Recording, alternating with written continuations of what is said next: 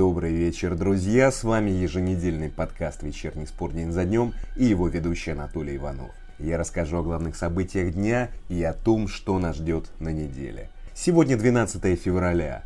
Орлов предложил Лобановскому возглавить «Зенит». Тамбову дали денег. Но об этом позже. Сперва традиционный экскурс в историю. 12 февраля 1810 Наполеон Бонапарт утвердил новый уголовный кодекс. Ничего особенного, скажете вы, а зря. Этот кодекс действовал до 1994 -го. В этот день, в 1864 в Москве открыли первый в Российской империи зоопарк. 12 февраля 1974 арестовали и лишили гражданства Александра Солженицына. В этот день, в 1994 из Национального музея Норвегии украли Крик – самую известную картину Эдварда Мунка. Ее нашли через несколько месяцев. А что спорт? 12 февраля 1994 открыли игры в Лилихаммере. Интересно, а что для большинства норвежцев было более значимо в тот день? Кража Крика или открытие Олимпиады?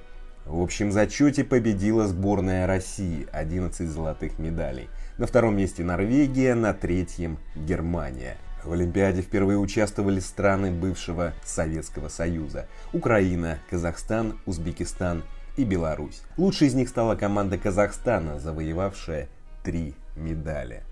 Ну ладно, вот что будет в этом выпуске. Невероятный счет в чемпионате Украины по баскетболу. Лобановский был не против возглавить «Зенит», рассказал Геннадий Орлов.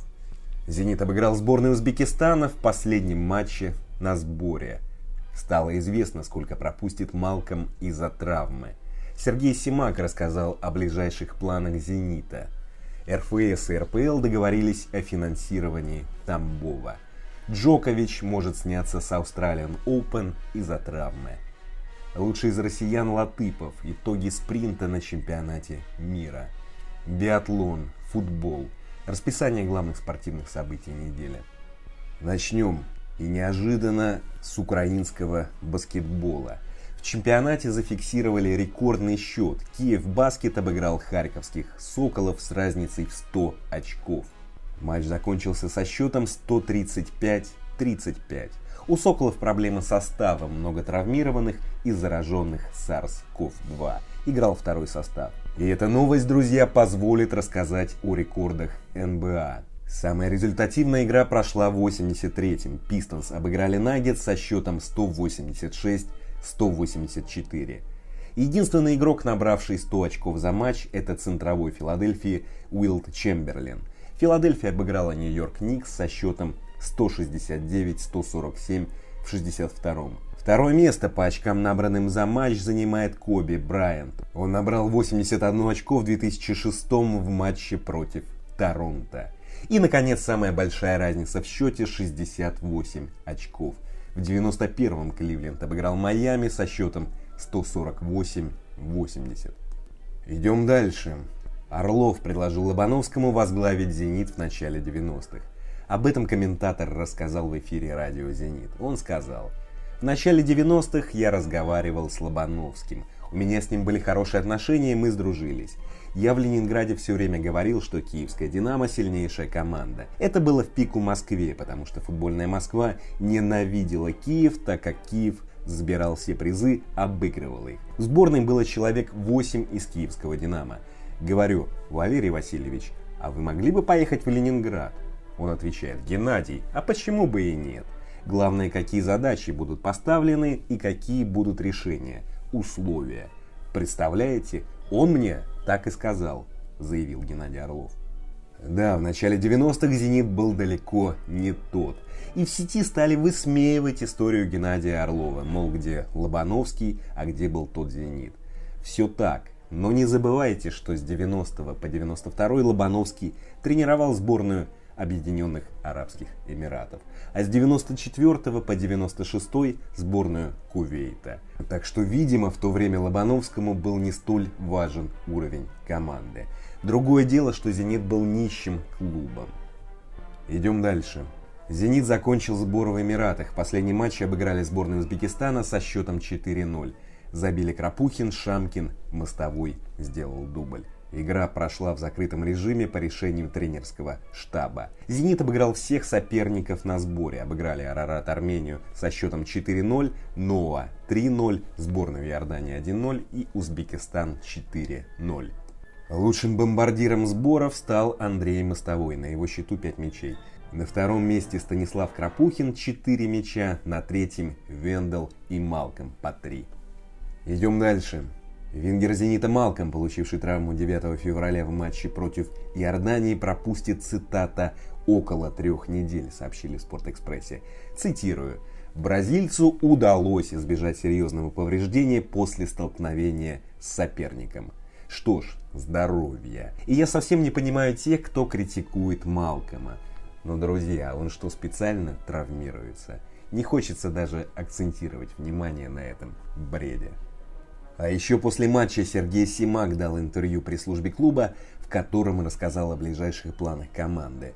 Он сказал, мы вернемся в Петербург и посмотрим на состояние поля на тренировочной базе, посмотрим состояние поля на стадионе. В любом случае, у нас ожидаются медицинские обследования после приезда, которые продлятся два дня. До игры на Кубок точно будем работать в Санкт-Петербурге, а дальнейшее решение будем принимать исходя из возможностей. К сожалению, манежа у нас нет, поэтому будем что-то придумывать для того, чтобы поддержать состояние в тех условиях, которые у нас есть, сказал Симак.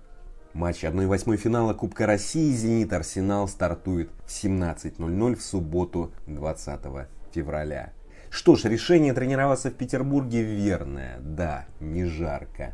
Но футболистам пора привыкнуть. Нормальная погода по всей России будет только, ну, в мае.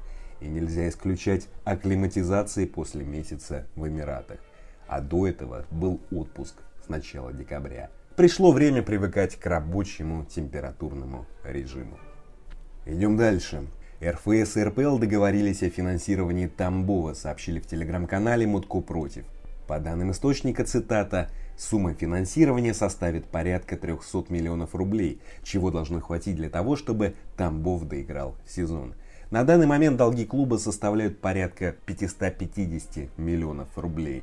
Менеджмент Тамбова должен реструктуризировать долги и сократить их хотя бы до 250 миллионов. Я не совсем понимаю логики, друзья, но почему организации так вцепились в Тамбов? Хотя мы кричим, что плохо, когда клубы исчезают. А сейчас многие кричат, что плохо, когда Тамбов пытаются спасти. В общем, свойственный традиционный дуализм. Идем дальше. Новак Джокович может сняться с Australian Open из-за травмы.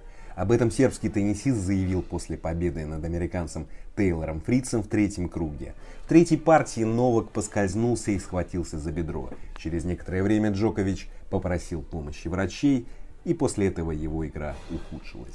После матча действующий победитель турнира сказал, «Сейчас я знаю, что это разрыв мышцы. Не думаю, что мне удастся восстановиться менее чем за два дня. Не знаю, выйду ли я на корт или нет. В следующем раунде Джокович должен сыграть против Милоша Раонича. Перехожу к биатлону. На чемпионате мира закончился мужской спринт на 10 километров. Александр Логинов не защитил титул чемпиона мира. Он промазал по одному разу на каждом из рубежей. На стойке у него возникли проблемы с гильзой. Выиграл швед Мартин Понсилуума, второй француз Симон Дестье, третий француз Эмильен Жаклен – Лучшим среди россиян стал Эдуард Латыпов, 10 место, Матвей Елисеев, 19 место, Александр Логинов, 26 Антон Бабиков, 53 Карим Халили, 64 А теперь расскажу о главных спортивных событиях недели. Биатлон чемпионат мира. Суббота, 13 февраля в 16.20 начнется женский спринт.